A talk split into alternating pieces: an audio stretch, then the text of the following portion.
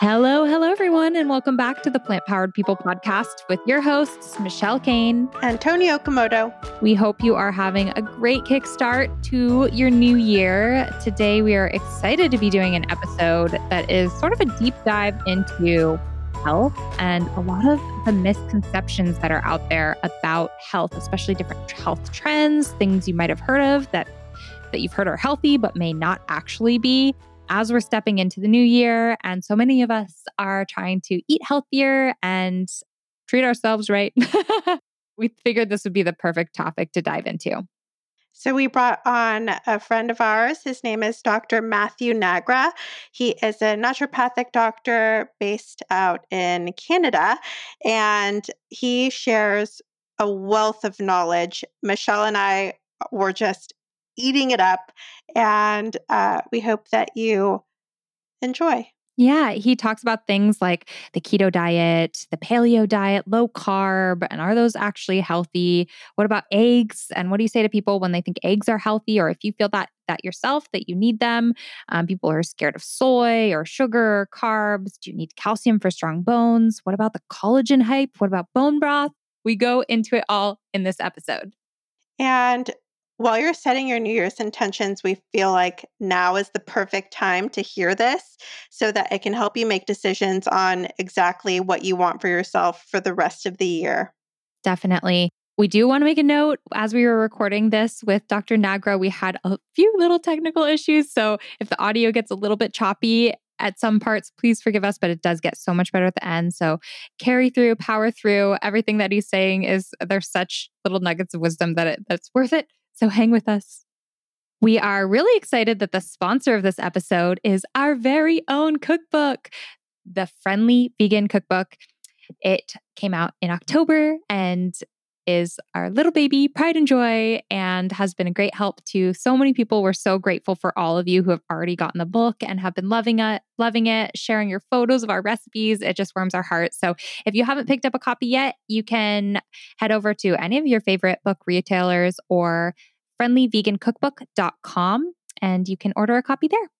Without further ado, let's jump into the show.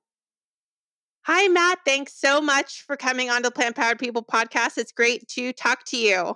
Yeah, it's great to talk to you too. Uh, thanks for having me. I met Matt in Washington, just outside of Portland, in November 2019.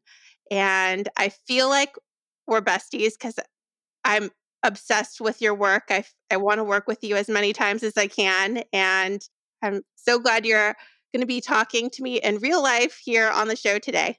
Oh, thanks. Uh, that means a lot. And I love what you've been doing as well. Same with Michelle, all throughout social media over the past several years now.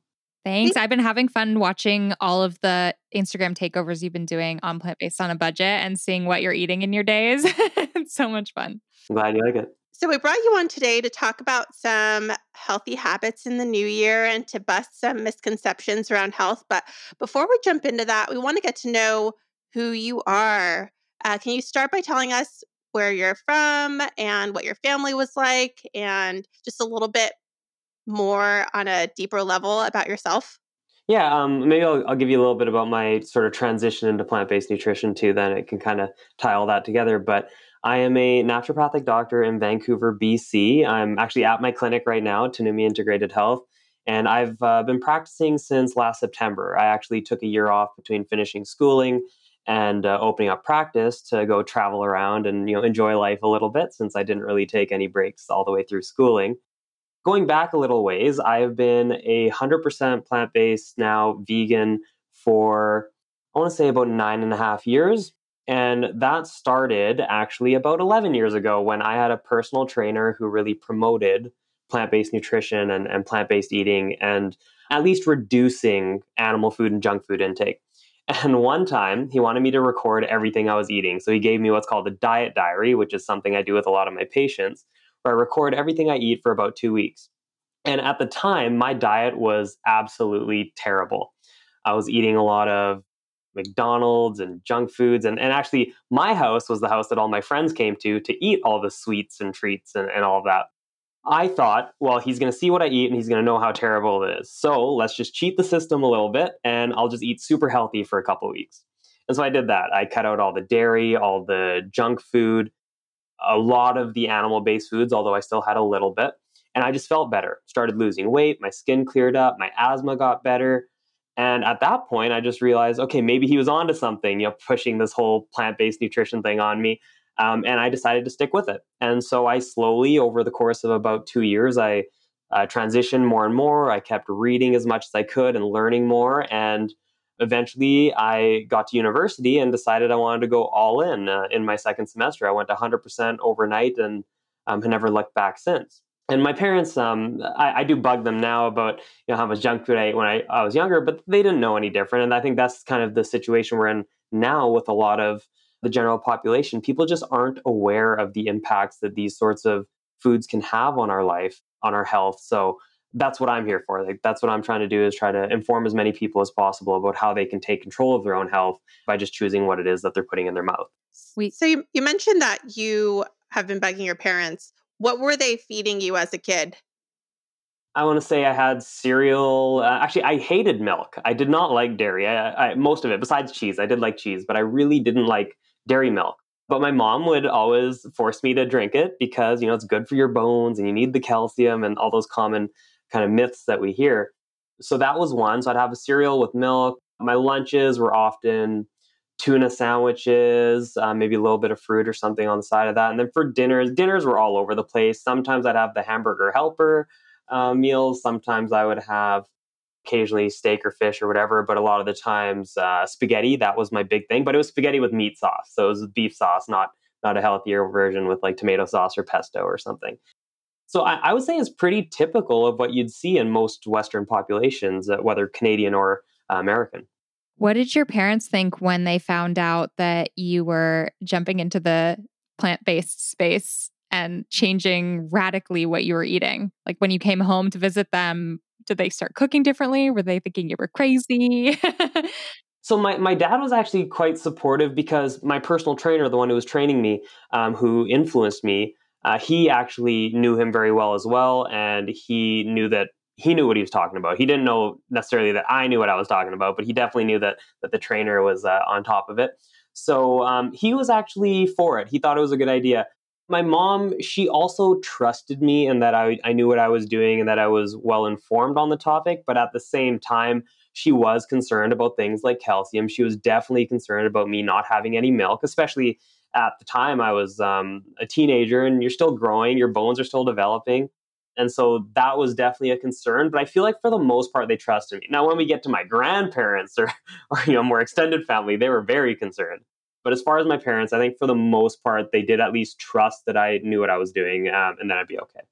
Yeah, that's okay, awesome. So, so many people don't have any support from their parents. So even that you had full support from your dad is huge and that your mom was uh, you know trusting you and allowing you that freedom and also respect as a human being to like kind of step along that with you is awesome have they shifted at all in their diet since you switched over in yours yeah, it's it's really funny. So my dad actually he had a, a heart attack at 40 years old, or at least um, it, there's a, a little uh, mix up between the different doctors about whether it was a heart attack. Maybe it was just unstable angina, which can uh, lead to a heart attack. It's another condition. So there's a little bit of, of un, uh, there's a little bit of lack of clarity around what exactly happened. But he had some kind of heart issue uh, when he was just 40, and he was very young. He was fit, athletic. People saw him, perceived him as a super healthy person.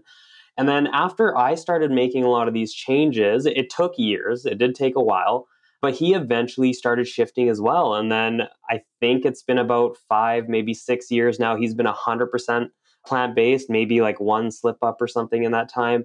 My mom now for the past three years or so has made the the change, and then my sister was she went vegetarian maybe I want to say also about three, four years ago, but has been strictly plant based, strictly vegan since January, since January 1st. I believe it was a New Year's thing. So they all eventually came around. It just took a while.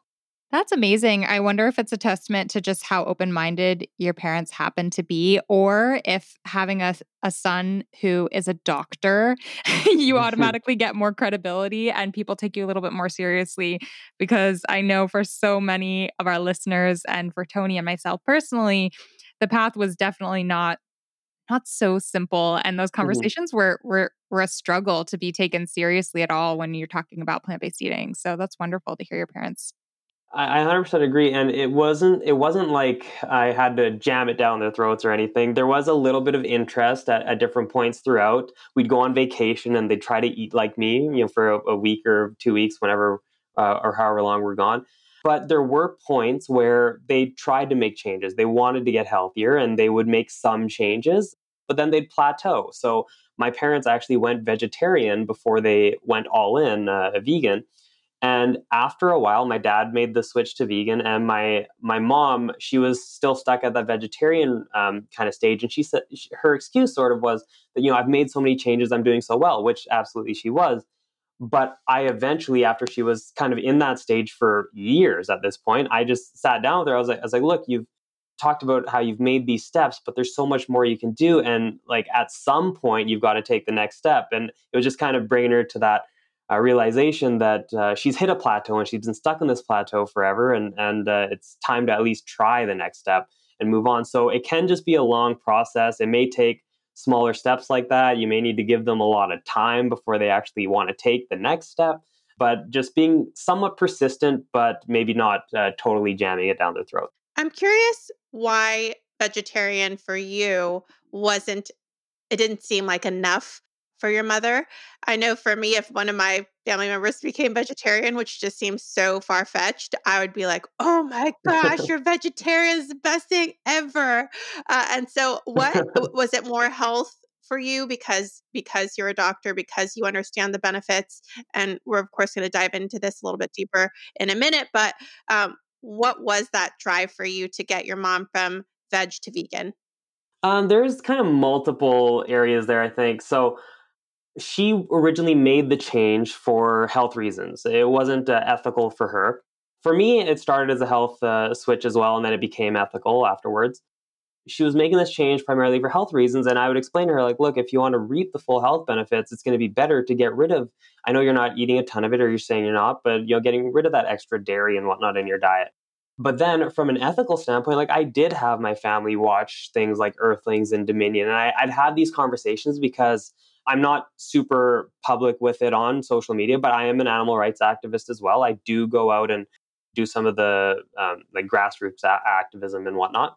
And so I would just explain all that to them. And my mom never really understood why I do that or why I care so much about it. So I'd try to explain, like, look, this is really important to me, and and um, like you've done all these things already, but it's just such a small change. It, it couldn't. I couldn't get past the fact that it was such a small change to make at that point because it wasn't even it wasn't even that she was vegetarian and eating say dairy all the time. It was just like when she was eating out she didn't want to bother you know focusing on what menu items can i have and that sort of thing so she just didn't care as much in that sense. But uh, yeah eventually something got through to her. I'm not sure exactly what it was. I think i challenged her actually to i bet you can't do it for like a, a month or something along those lines and, and she uh, uh, eventually took on the challenge and found that it wasn't actually all that difficult. And so she was able to stick with it. And funny enough, so I volunteer at an animal sanctuary. My parents got to visit for the first time just this past weekend. And uh, my mom loved it. She absolutely loved hanging out with all the animals, the cows. She was like snuggling up next to them. My dad was kind of scared of all the animals, which was really funny. But uh, yeah, my mom absolutely loved it. And so now I, I was able to explain, like, do you understand why I, uh, I'm so passionate about what uh, all of this and uh, what I do?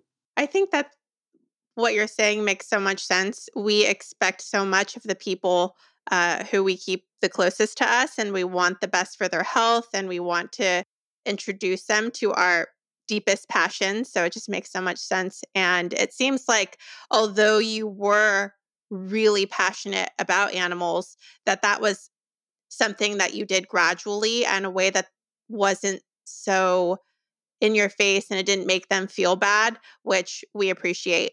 Yeah, no, uh, it's there's a right way and a wrong way to do. it. I've actually had uh, some of my friends here in Vancouver like ask me to just give a talk on how to convert your family or whatever, but I don't think there's any rule to it. I don't think there's any special plan to make that happen. I think everyone's going to be different, and maybe I got lucky. Yeah. Okay. So, um, I want to transition a little bit Mhm. to your profession. What is Yep. a naturopathic doctor exactly? So it's going to vary depending on where you're from a little bit. Uh, our training, um, there are nine, or I think there actually might only be eight now uh, accredited schools in North America. And depending on where you're located, what you can actually practice varies a little bit. So basically, it's like here in British Columbia, we're very much like family doctors or, or GPs in that we see a lot of the same conditions, we'll treat a lot of the same conditions. I do have prescriptive authority, so I can prescribe medications if necessary, but I have a way bigger focus on uh, more lifestyle interventions, so diet, um, physical activity, and then I also do a lot of what I call physical medicine. So these are things like um, physiotherapy uh, type um, therapies, and then some chiropractic type therapies as well. So that's kind of my wheelhouse. Beyond that, we also have training in nutraceuticals. So those are things like supplements, um, herbal treatments as well, uh, acupuncture. So we do have a pretty broad range of, of therapies that we can do. But my biggest focus is definitely the nutrition side of things. But like I said, it's totally going to vary from province to province and state to state. I know some states uh, aren't regulated at all, so you can't even really be a naturopathic doctor there some states like Washington or Oregon, I think, are really good for regulation and what they can do. So uh, it's it's a little bit tough to give like kind of a broad uh, sense of what exactly they can do depending on where you're located. When you were in school studying to be a naturopathic doctor, was nutrition something that they focused on? Oh, huge focus. It's uh, every year. The only year we didn't have specific nutrition classes was our fourth year. And actually, I'll give a little background on that. In order to become a naturopathic doctor, you need to get all the same prerequisites that you get for medical school. So, a four year undergrad degree. I did mine in microbiology at the University of Victoria. And then you go on to do four years of your naturopathic medical training. And the first two years of that, all of the basic sciences, anatomy, physiology, biochemistry, um, microbiology and all of that is going to be very similar to what you're getting in uh, medical school. And in fact, we've had medical doctors actually come through our program to get their ND degrees as well. And uh, they've even said that that it's it's very on par, and actually, in some cases, like our physiology, they say it's above and beyond what they learn or what they uh, believe is even necessary. So, the education that we get around all that is pretty extensive. Of course, we don't have quite as much education around things like pharmaceuticals or emergency therapies, uh, and then, of course, surgeries and, and, those sorts of things as well. But that's where we get more into like the nutrition and, and all of that. Uh, but it is a huge, huge focus on nutrition. That's great. Yeah. I mean, I'm one of the things that we hear a lot now is how in just to become a doctor, I think don't they require something like four hours total of nutrition training within that route? And so when you go to the doctor, uh, just a traditional doctor, and expect to get nutrition advice, maybe you'll get lucky and get a doctor who has also studied that. But oftentimes you don't. Okay, I know a lot of people who are very either I will only see a naturopathic doctor or I will only see a traditional medical doctor. And it seems to be a very, I don't know, uh, separated groups. Can you talk a little bit about like, do you think there's a place for both? Could you like, yeah, can you just speak to that a little bit? I think the best setting is to have both. Absolutely. I always uh, refer my patients back to their GPs for certain testings, diagnostics.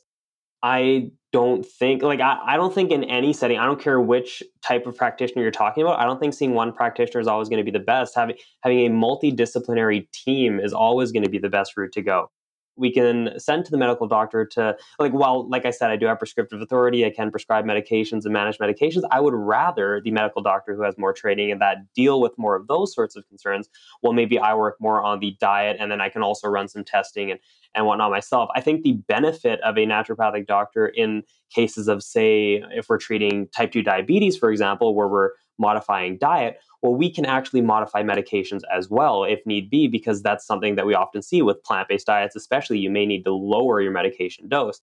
In a case with a, a, medical doctor, they may not have the training around diet. And for a dietitian, they wouldn't be able to uh, modify medications accordingly without working with the doctor as well, which is totally fine. Do both. But I think the more people that we have on the case, the better, and the more expertise we can share um, especially if we're talking about really complex cases where they're seeing specialists like endocrinologists and there's no way I can offer what they are from a medical standpoint, but obviously I've, I've the uh, expertise in the nutrition side of things.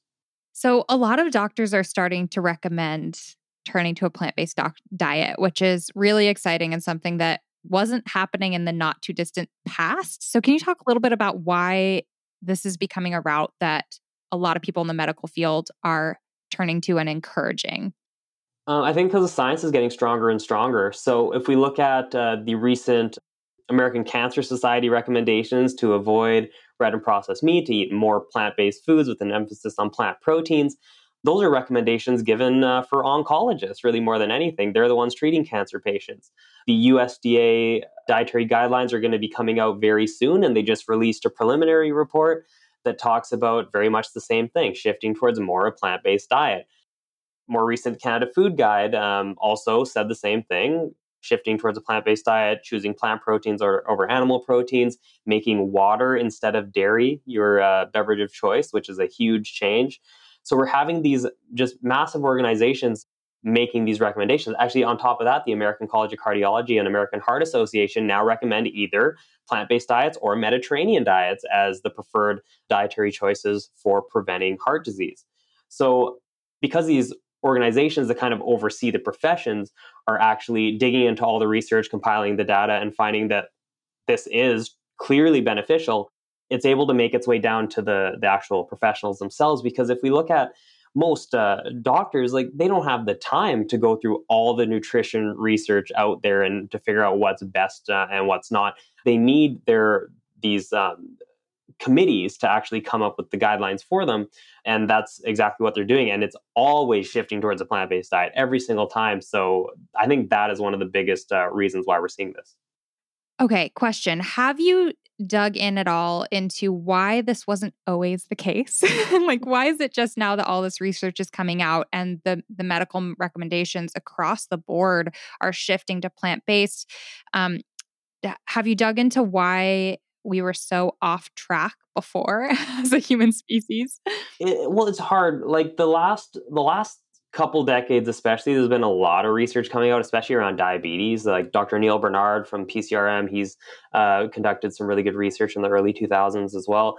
So it's just compiling but it's been around for a while. Like we've known this for a while. Dr ornish's research on heart disease treatment was published back in 1990 uh, so that was you know, a really long time ago now as far as research is concerned. So why it hasn't been uh, published or why these guidelines haven't been made until now, I'm not sure. That there's sort of a threshold that they need to hit for research. If we look at actual guidelines on, say, medications, they they have very strict guidelines on what exactly the criteria is that a certain medication needs to meet in order for them to be um, on the market and for them to be promoted and used across the board or to, for them to be a first line therapy. With diet, we don't really have that. Like, we don't have these strict guidelines about what's necessary. And there's always going to be controversy. Like, we have the dairy industry going like crazy trying to publish research saying that saturated fat is okay. In fact, just a month ago, or not even a month ago, a brand new article with the most hilarious conflicts of interest I've ever seen. Like the conflicts of interest page is like two pages long of just listing all the conflicts they had in the dairy industry. It's just unreal they just came out with this uh, new article and my guess is because the usda guidelines are going to come out soon and they want to push dairy for that. That's just a guess so don't take that to the bank. But i think that's largely why. It's because they have these really high expectations for the quality of research that we see with say medications that doesn't necessarily or shouldn't necessarily be applied to diet because it's really tough to do that. But then on top of that we've got all this pushback and we've got all this what I call a kind of marketing science out there that tries to incite doubt. And the really funny thing about a lot of this research on, say, saturated fat or this research saying that you know dairy and meats and, and whatever are okay, they don't actually, for the most part, there are some exceptions. They don't usually say that these foods or that saturated fat is healthy for us. They don't actually usually say that it's beneficial. They just say that it's not harmful, right? So it's just they're just doubting whether or not it's harmful. They aren't actually showing that it's helpful. So if, even if we take that and we accept that and we say, okay, we have research saying it's bad for us, we have research saying that it might not be bad for us, I would still lean towards playing it on the safe side, right? But then we can go through their their science anyway and show how flawed it is. Um, and it, and I've made several posts about that, all the saturated fat and cholesterol nonsense out there. But um, that's kind of where it comes from. And I know that was a really long winded answer to your question, but hopefully that answers it. Yeah, no, it's it's an interesting space to be where a lot of the general nutrition knowledge that exists across human beings comes from marketing campaigns from mm industries trying to to sell products. Milk does the body good. You need calcium from milk to for your bones to get strong bones for your teeth like eggs for your yeah. protein like we just we we have these things ingrained in our minds that did not originate from the medical community did not originate from science they originated to sell products for an mm-hmm. industry so yeah you're doing some good work and facing a lot of myths that exist and have been spread far and wide, which is what we kind of wanted to jump in today was a lot of the health misconceptions that are out there.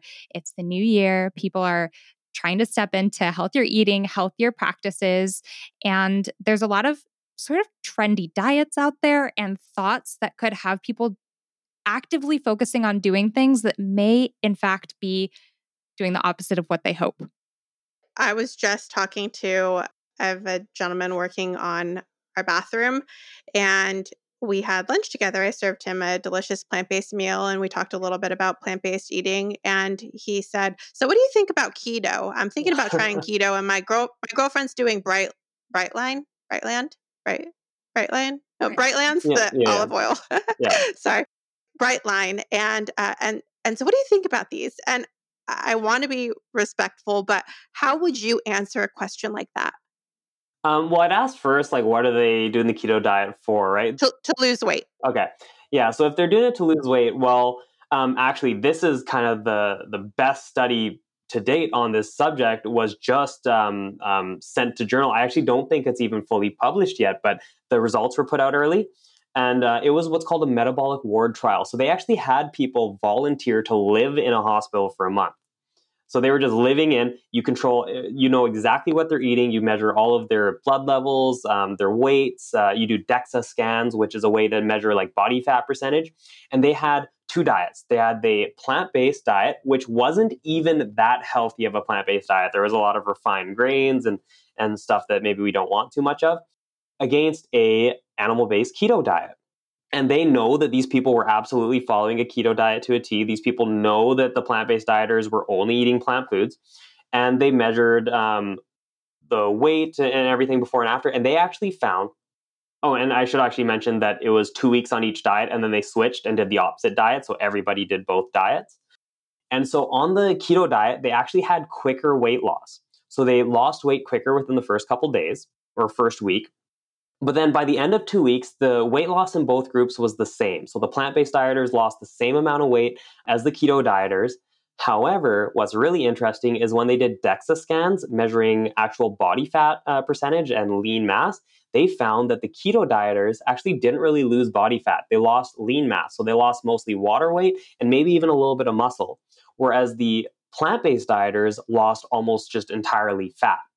So the plant based diet was actually superior. But when someone goes on a keto diet and they lose weight really fast within a few days, they, they're all happy about the number on the scale, not knowing that they're actually mostly losing water weight. They aren't actually losing a, a ton of fat mass, which is what we care about. And then the other things they found was that um, the keto group was more insulin resistant, meaning that they didn't uh, uh, respond to uh, blood sugar as well.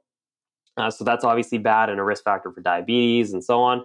But that on the weight loss side of things, um, yes, a ketogenic diet will produce quick short term weight loss, but it's not body fat and uh, it's only going to be short term. You're not going to notice uh, super good long term uh, weight loss uh, by the sounds of things.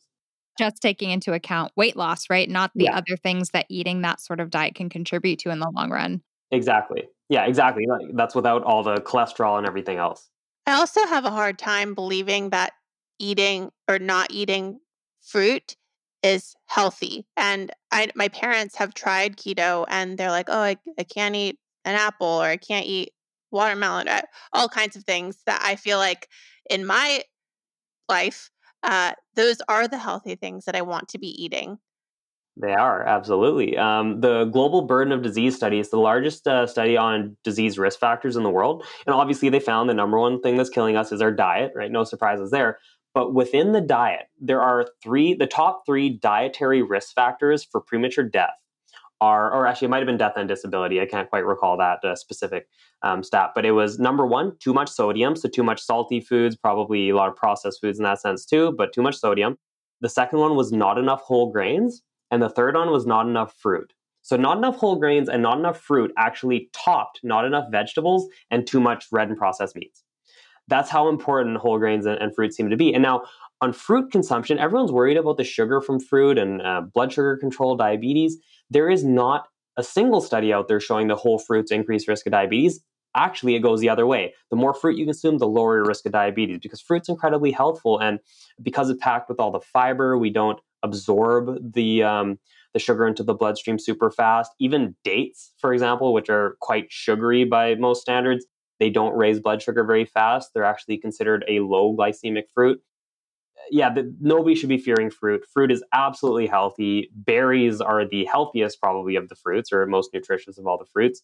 But yeah, definitely don't want to be don't want to be limiting fruit ever. Yeah, I just looked up this stat that I've heard before. Um, this is from the CDC.gov website, and it says just one in 10 adults meet the federal fruit or vegetable recommendations. One in yep. 10, 90% of people aren't getting enough fruit and vegetables, which is crazy. Yeah, an average fiber intake in the US, I believe, is 16 grams per day.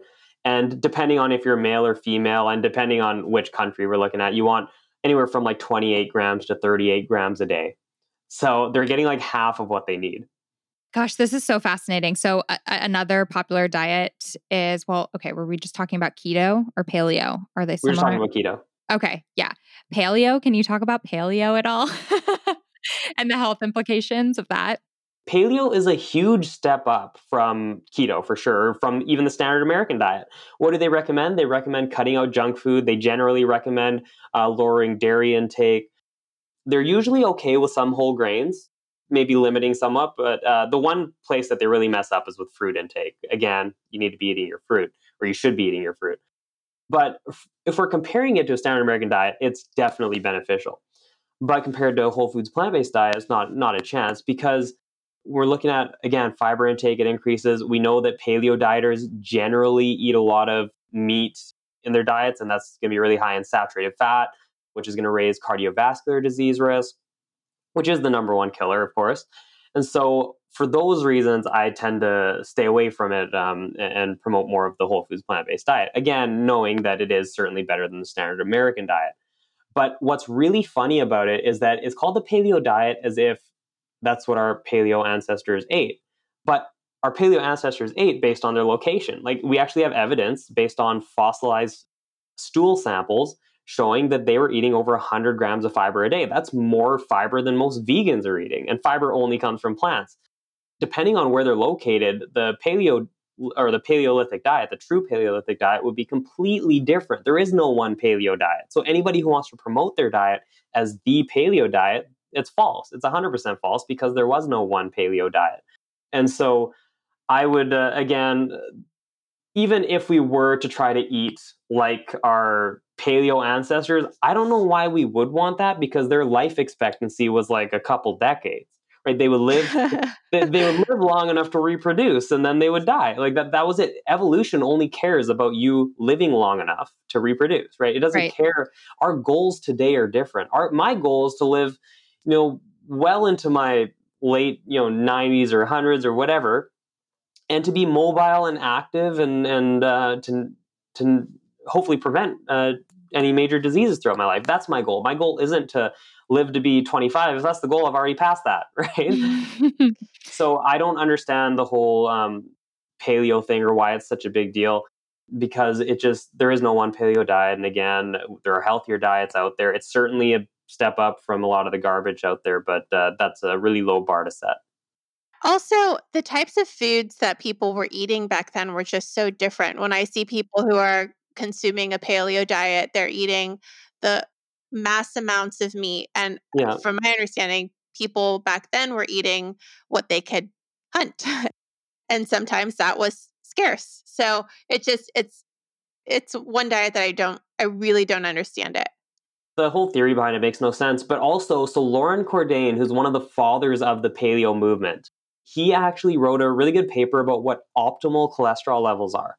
Basically, they found based on our ape ants or our um, ape cousins, our um, levels as newborns, our LDL cholesterol level should be quite low, between like about 50 and 70 milligrams per deciliter. And I'm going to get a little technical here, but that's that's basically where atherosclerosis, heart disease just doesn't really develop if you maintain levels like that. Now, he's the father of the paleo movement and he's recommending that. And funny thing is, in today's day and age, the only people with levels averaging in that range are vegans. Other diet groups generally don't. And that's because even the meat back then, like the wild uh, uh, meats that, that a lot of these paleo ancestors would have been eating, if any, was very low in saturated fat. It's far, a far cry from what we're having today with factory farm meat, who's just fattened up to be as obese as possible, so we can, you know, eat them and um, and so they can grow as fast as possible and all that. It's completely different food. The the meat that people are eating today is is nowhere near what it would have been back then. The other day, I was chatting with a friend of mine, and she was telling me about how many eggs her sister eats, mm-hmm. and she eats one of those whole uh, you know those big gi- giant crates of them. Oh yeah. She and her family of four eat a whole one in a week, and I said, "Oh my gosh, the cholesterol!" And she said that her sister said that the mm-hmm. cholesterol mm-hmm. is good cholesterol, and that um, it's actually really healthy for her to eat that many eggs. And I I didn't really know what to say. I'm not a nutrition expert, and so how would how would you suggest I handle that in the future? Yeah, um, well, it's it's a really complicated topic. That like saturated fat is even more clear than the dietary cholesterol thing. But with cholesterol, basically, what happens is there's a plateau. So if you eat no cholesterol, like one of us, because we're vegan, and you add cholesterol in, you actually get a larger spike in your actual serum blood levels of cholesterol if you already eat your standard American diet or, or something and you're already eating a fair amount of cholesterol in a day and you add more cholesterol, you don't notice much of a difference at all. So that's usually what happens. And so, what her sister is probably basing this on is actually studies done on populations that eat generally a fair amount of cholesterol to begin with. Yeah, adding cholesterol in that case, not going to have an impact.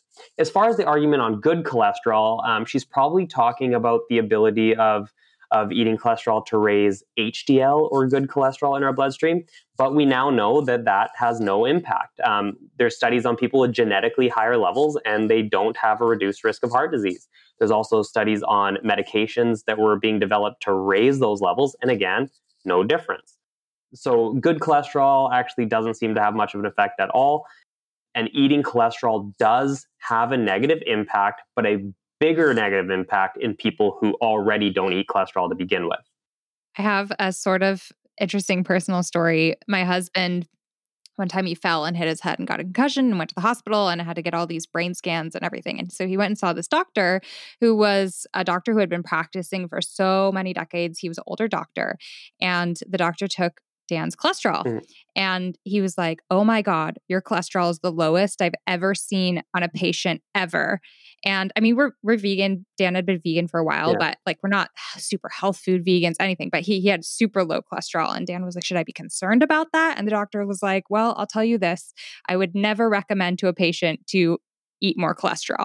So, like, mm-hmm. even when Dan's cholesterol was the lowest this older doctor had ever seen in patient history, he was like, nah, just keep doing what you're doing. yeah, and that's because there aren't uh, really negative impacts from having lower cholesterol. There's been studies on drugs called PCSK9 inhibitors, which really just abolish your cholesterol levels down to next to nothing and no negative impacts on hormones or anything. There's uh, the same thing with um, people with genetically really low levels. They don't have issues producing hormones. There's no real negative impact like that because our bodies are cholesterol conserving machines. Like our bodies are so good at making sure that we have just enough to do what it needs to do and, and not having more than that. And we're also really good at uh, absorbing and, and producing um, uh, cholesterol when, when we need to as well. So there's no real negative impact. Um, there's actually this is a really funny one. There's some claims out there that you need you need to eat cholesterol for brain health. I don't know if you've heard that. Yeah, mm-hmm. I've heard it. Yeah, there's this claim that you need uh, cholesterol for your brain health, for your hormones in your brain, or whatever. Cholesterol does not cross the blood brain barrier. It's actually impossible. So that's a total myth based on nothing. Um, cholesterol does not cross into the brain. Our brain has its own set of cholesterol that it produces and, and does everything with. So again, yeah, that's totally false. Um, the one thing though, oxidized cholesterol. So when you're eating a lot of cholesterol and some of it gets oxidized um, into this other more harmful molecule that actually is responsible largely for heart disease, that can cross into the brain and actually may contribute to Alzheimer's disease. So if anything, the only uh, impact cholesterol is going to have on your brain health is negative. So, just to reiterate, yeah. if someone's trying to eat an optimal healthy diet, mm-hmm. eggs, yes or no? I would say no. The next big thing that we hear all the time is people who are scared of soy, which is a big thing, especially if someone, it's the new year, they want to start eating plant based and they're stepping into, you know, vegan living for the first time. A lot of the products out there are made from soy. And if they're going to try and avoid soy, it makes things much, much harder. Should people be scared of soy? What do you think? So the the idea that soy is estrogenic that's normally the biggest concern. It comes from a few different places. For one there have been rodent studies so they take you know rats or other rodents and they give them really high concentrations of just the phytoestrogen that's found in soy. It's like a plant sort of estrogen. It has a similar structure to estrogen but it's different. It's about one one thousandth the strength of actual estrogen. So it's a very weak estrogen so there's that. And then there's another case, uh, or there's two cases where men were consuming from 12 to 20 servings of soy per day and they ended up actually experiencing a bit of breast growth. So that that's actually where it comes from. But that's that's a ridiculously high amount, right? That's tw- that's a whole gallon of soy milk plus other soy products on top of that. It was just uh, ridiculous. When we look at any of the data on, say, soy consumption through Asian countries where they consume more than here, we actually find that those who consume the most soy versus the least have better health outcomes and actually don't experience any negative hormonal effects. So, soy consumption actually reduces breast cancer risk, reduces prostate cancer risk, endometrial cancer risk, may help with hot flashes, may help reduce cardiovascular disease risk. So, it's just beneficial across the board. I would never recommend someone to have 20 servings a day of anything really. But, uh, you know, if you're having the kind of average one to five or even a bit more than that servings per day, yeah, there's no risk there. There's no documented risk in any way. Matt also wrote an article on Plant Based on a Budget with mm-hmm. more information and citations and stuff if anyone wants to check that out. Okay, so what about carbs? I know a lot of people, I posted a picture of rice and beans uh, recently on Instagram, and people were like, carbs, oh my gosh. Can you talk more about carbs and why people are so afraid of them? Yeah, there's a couple things. Um, I think weight, again, we were talking about weight loss earlier. I think that's a big one. Is the idea that carbs get converted to fat. That's actually not true. And I made a post about that. So, carbs get converted to fat in a process in our liver called de novo lipogenesis. But ultimately, the conversion of carbs to fat is incredibly minor. It's it's uh, you know a few percent of what you're eating. So they actually did studies where they overfed people, greatly overfed people on either fat or um, straight sugar and they found that the group overfeeding on fat actually put on more weight. A little bit, it wasn't a big difference, but a little bit. And they measured the conversion of carbs to fat, and it was incredibly small. So, what actually happens when people are eating a lot of sugar or carby foods? They're burning those carbs as energy because it's the preferred energy source, and then the fat that they've eaten through the throughout the day is actually what preferentially gets stored as fat. Um, now there are exceptions. If you eat a just absolutely ridiculous amount, then yeah, that can change. But for the most part, uh, in that sense, there's no real uh, issue there. On top of that, um, carbohydrate uh, or low carb diets are associated with a variety of diseases like heart disease and, and certain forms of cancer, which we've already talked about. And fruits, like I mentioned earlier, are incredibly helpful. And that's one of the sources of carbs that people seem to fear the most. The other one are whole grains. So these are things like brown rice, quinoa, um, oats, buckwheat, millet, sorghum, and, and there's way more as well. Those foods are across the board uh, associated with a lower risk of either heart disease, diabetes, uh, certain forms of cancer like colorectal cancer, and just beneficial. There's actually not a single study, as far as I, I know, linking whole grain consumption to any kind of disease um, or even inflammation Whereas maybe refined grains, refined processed ga- grains like pastries or even white rice, maybe uh, might be associated. But as far as the the whole grains go, we should absolutely not fear them. And uh, the carb fear or the carb phobia is not really predicated on on the bulk of the science. I do have a personal question re- regarding carbs. So I grew up eating.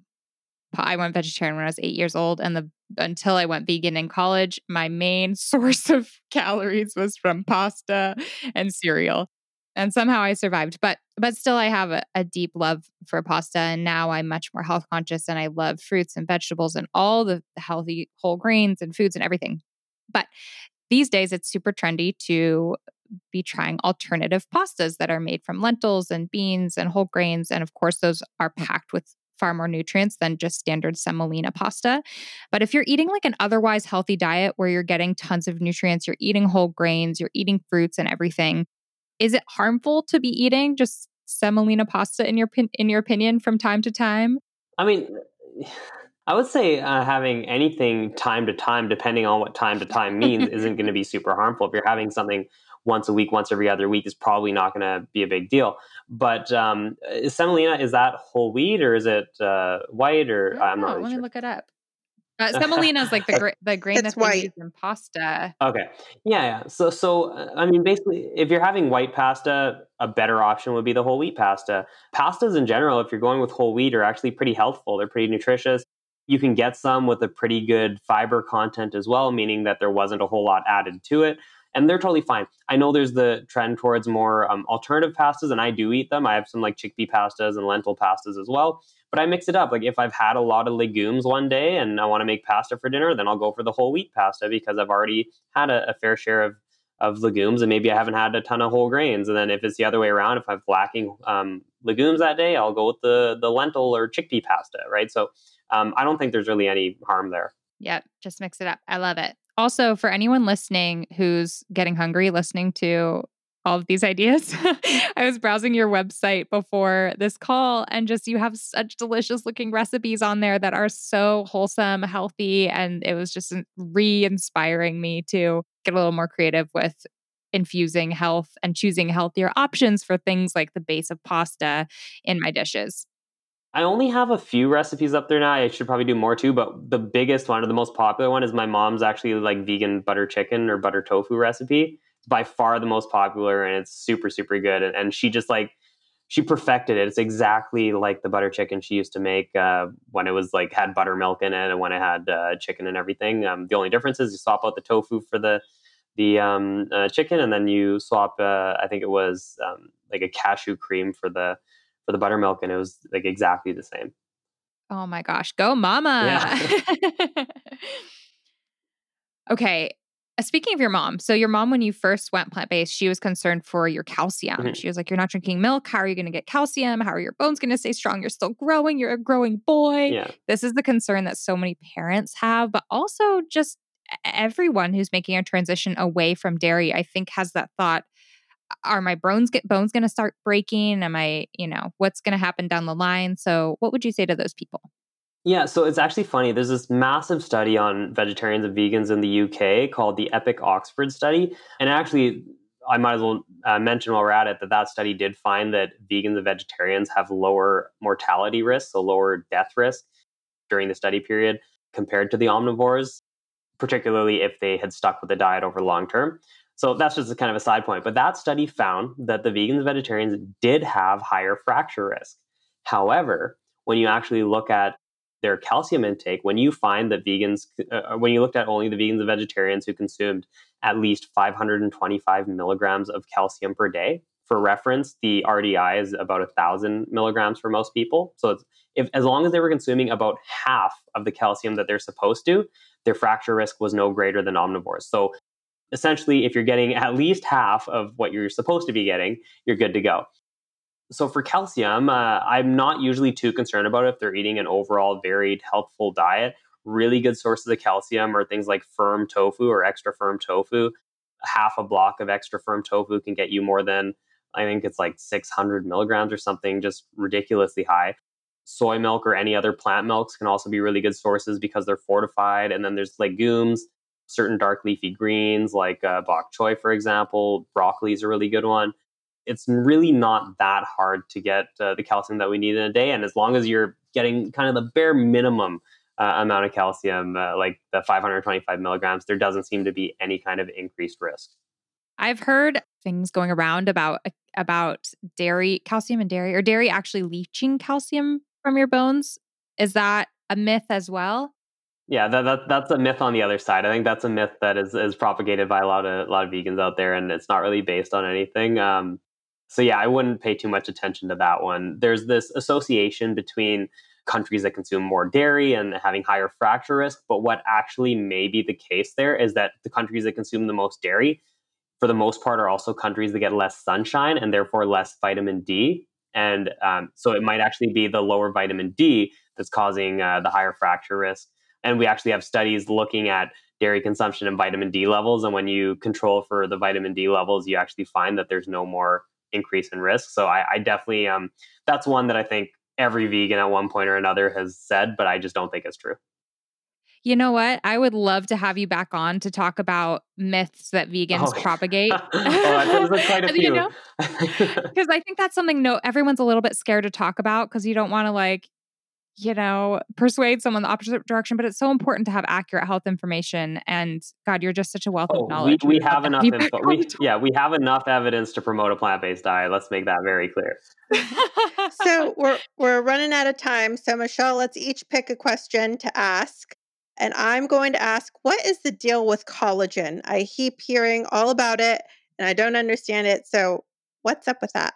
Yeah, so collagen supplements are being promoted for just about everything these days, from hair health to skin health, joints, um, make you younger, whatever.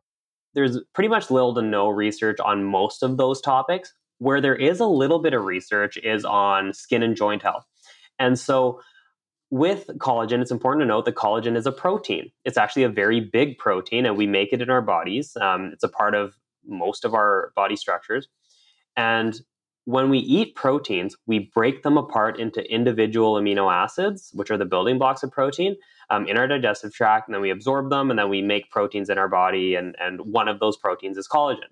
So, even from a kind of theoretical standpoint, if you're eating collagen, you're just breaking it down and then going to build it back up again, right? There, there's no, it's not like you eat collagen; it goes directly to your bones, right? It doesn't make sense. But then when we look at research on, say, joint health, we actually do find that compared to a placebo powder, collagen does seem to improve joint health a little bit, improve joint pain a bit. But guess what? So does milk protein, and so does soy protein. And so when we're looking at, at these things, it's not the fact that it's collagen that's helping. It actually appears that just protein itself seems to help. And on top of that, I would say soy protein's even better because soy protein is anti-inflammatory, whereas the collagen protein has not been shown to be anti-inflammatory. So from that standpoint, um, there's nothing special about collagen. There's absolutely nothing there. It's just the fact that it um, uh, it is a protein that provides these these building blocks, which are amino acids, that seems to be where the where the real benefit is. Uh, what we should be worrying about is a you know making sure our nutrition is good, but vitamin C is really important for collagen production as well. And where do you find that in your uh, fruits and veggies? Yeah, that's a really good point. Okay, one more trend that we want to talk about is bone broth. I know the last time that Toni and I went to the Natural Products Expo West, it's like every year that we go there, this big trade show with tons of the latest in the natural food space, you always see trends popping up. And uh, collagen was a few years back that started coming into everything, but bone broth was the big one this last time. Can you talk a little bit to that? Is there any science to the benefits of bone broth? Yeah, so I actually did this on my Instagram stories recently, and so if people want to watch it, um, where I go through it point by point, you can uh, see it. I have a story highlight just titled "Bone Broth" on Instagram, but it's hilarious. So there's only eight studies on bone broth, period, the, with the term bone broth in it, that have ever been published on PubMed uh, because I searched them all. And so two of them are completely irrelevant. Two of them are talking about like production methods, and one of them is about like bacterial composition or something. And then Two of them are animal studies again, so we're looking at rodent studies. Again, um, it's interesting, sure, but probably doesn't have much to do with uh, human health. And then two of them are looking at mineral and, and heavy metal content. So both of these actually found that bone broth is a significant source of lead. Lead is really not good for us. Uh, I believe everyone should understand that by now. And they actually found lead levels exceeding what is considered safe in our water supply lead poisoning can lead to all sorts of things like growth stunting and, and a variety of other health issues. And then there was two of them actually looking at humans. So one of them was a study comparing again collagen to another protein powder, but both groups got bone broth as well. So the protein was like mixed into bone broth. That doesn't tell us anything about bone broth because both groups got it. So again, completely irrelevant. And then the last one was actually looking at the content of bone broth, and they found that because one of the claims around bone broth is that it's a good source of uh, collagen building blocks, like I was just talking about amino acids, they found that it's a very poor source of collagen precursors. That is the entirety of the science behind bone broth. That is all that there exists. So anybody who ever makes a health claim around bone broth, it is not based on the evidence. It is not evidence based at all. They have not read the science because it just simply does not exist.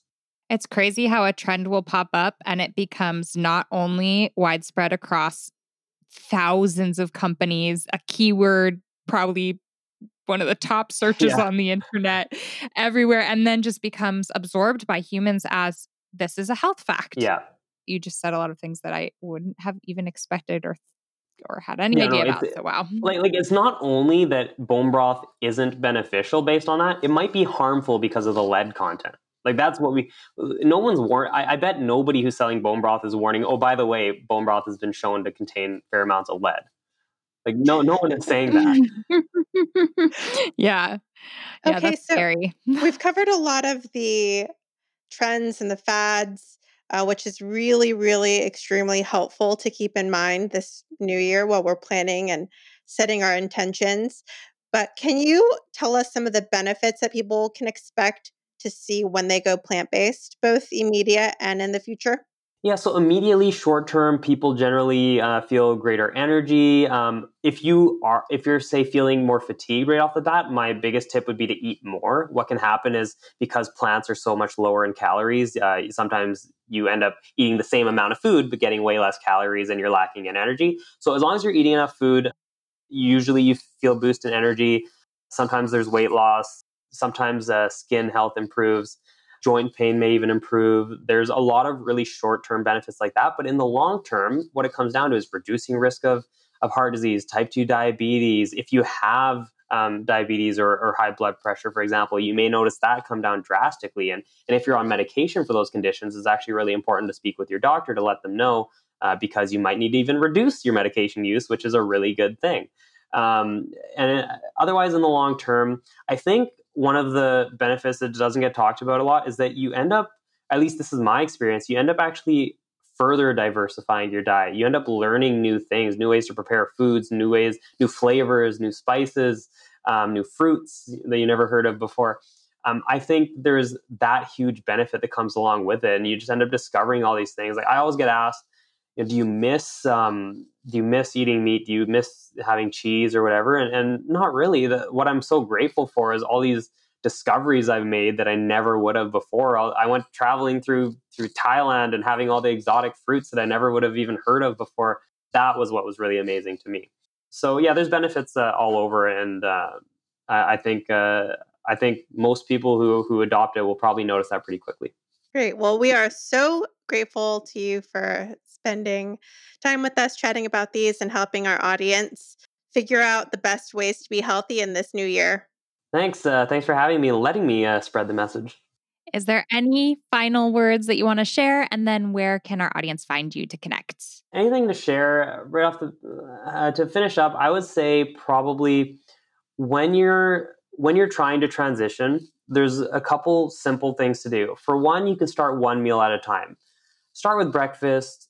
You know, try out your oatmeals, tofu scrambles, toast, whatever it is that you like to do, and just uh, make it plant based and try try to stick with it for a couple weeks. Once you've got that dialed, move on to the next meal, and then you know you can do the same thing and move on to dinner. I think that's a really easy way to ensure long term success. And then beyond that is you can take what you're already eating and pretty easily transition it. If you have like I was talking about spaghetti with meat sauce, well, you change it to whole grain spaghetti and you add tomato sauce instead, and then maybe chop up some veggies or ground tofu in the sauce. And you've got a perfectly healthy vegan meal right there and it's probably somewhat similar to what you're already used to having. So i like to work with people on just using what their diet already looks like and just um, just making some simple changes like that. That sounds great. And where can people find you? So i do have a website you mentioned earlier drmatthewnagra.com i post some longer articles there i've also if you're located in british columbia canada i'm happy to to see you as a, a patient as well my booking links all there Otherwise, Instagram is where I'm most active, also at Dr. Matthew Nagra, dr. Matthew Nagra. I'm also on Facebook at the same name and Twitter, although I'm not quite as active on those platforms. Uh, but those are kind of the, the main places I think to find me. Cool. And of course, we would really love to have you back on the on the podcast maybe next season to discuss even more wonderful plant-based nutrition information. 100%. stay tuned for that. Thank you so much, Dr. Nagra. Thanks for having me. Wow, that was really good. I I just appreciate so much how he's into evidence-based nutrition and he's so thoroughly researched. I know that it makes me feel more comfortable sharing with my audience when they have questions uh, because he is so full of facts. So, thank you again, Matt. And if you haven't yet followed him, please go follow him on Instagram. There's a lot of good stuff over there. Also, if you're looking for even more health inspiration for this January or New Year, or whenever you're listening to this episode, be sure to head over to plantpoweredpodcast.com where you can see some of our past episodes that have been health focused Episode number 24, we did tips for getting and staying healthy. Episode 23 was with Eric O'Grey about his 150 pound weight loss journey to health with his dog Peety. We have an episode with Karen Brockway that's really inspiring. So if you're looking for inspiration and haven't yet caught up on our past episodes, we encourage you to do that. And again, that's at plantpoweredpodcast.com. You can also listen, of course, on iTunes podcasts or anywhere you listen to podcasts. And if you want to leave a review, we would so love that. This episode, once again, was sponsored by our cookbook, the Friendly Vegan Cookbook. Thank you again to everyone who has been supporting us in this journey, who's supported our book. It really just warms our hearts and means the world to us. And also those of you who have left reviews of our cookbook on Amazon oh my gosh, it makes we check them frequently. It makes our day and it also makes such a difference for us as authors. You know, we put our hearts and souls into these podcasts and these episodes and all of the content we create. So if you want to give up give back to us in a little way, um, getting our book is a great way to do that. And leaving a leaving a review for our book on Amazon would be so incredible. Thank you all so much for listening listening and tuning in. We wish you all the very best. Keep your J- January going strong. We love you lots, and we will talk to you in the next episode. Bye. Bye.